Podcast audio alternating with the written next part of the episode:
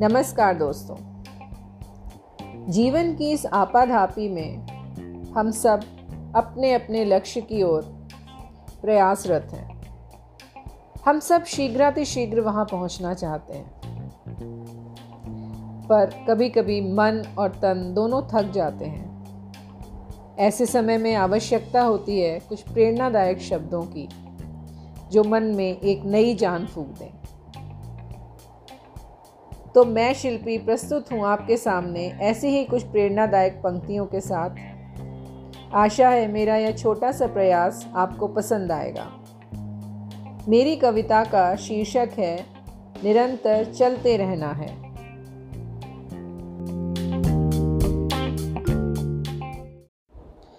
तो आइए दोस्तों, सुनते हैं मेरी नई रचना निरंतर चलते रहना है।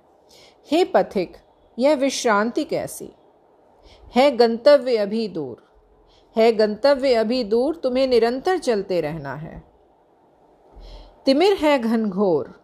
तिमिर है घनघोर, बन आस का दिया, तुम्हें निरंतर जलते रहना है, निरंतर चलते रहना है।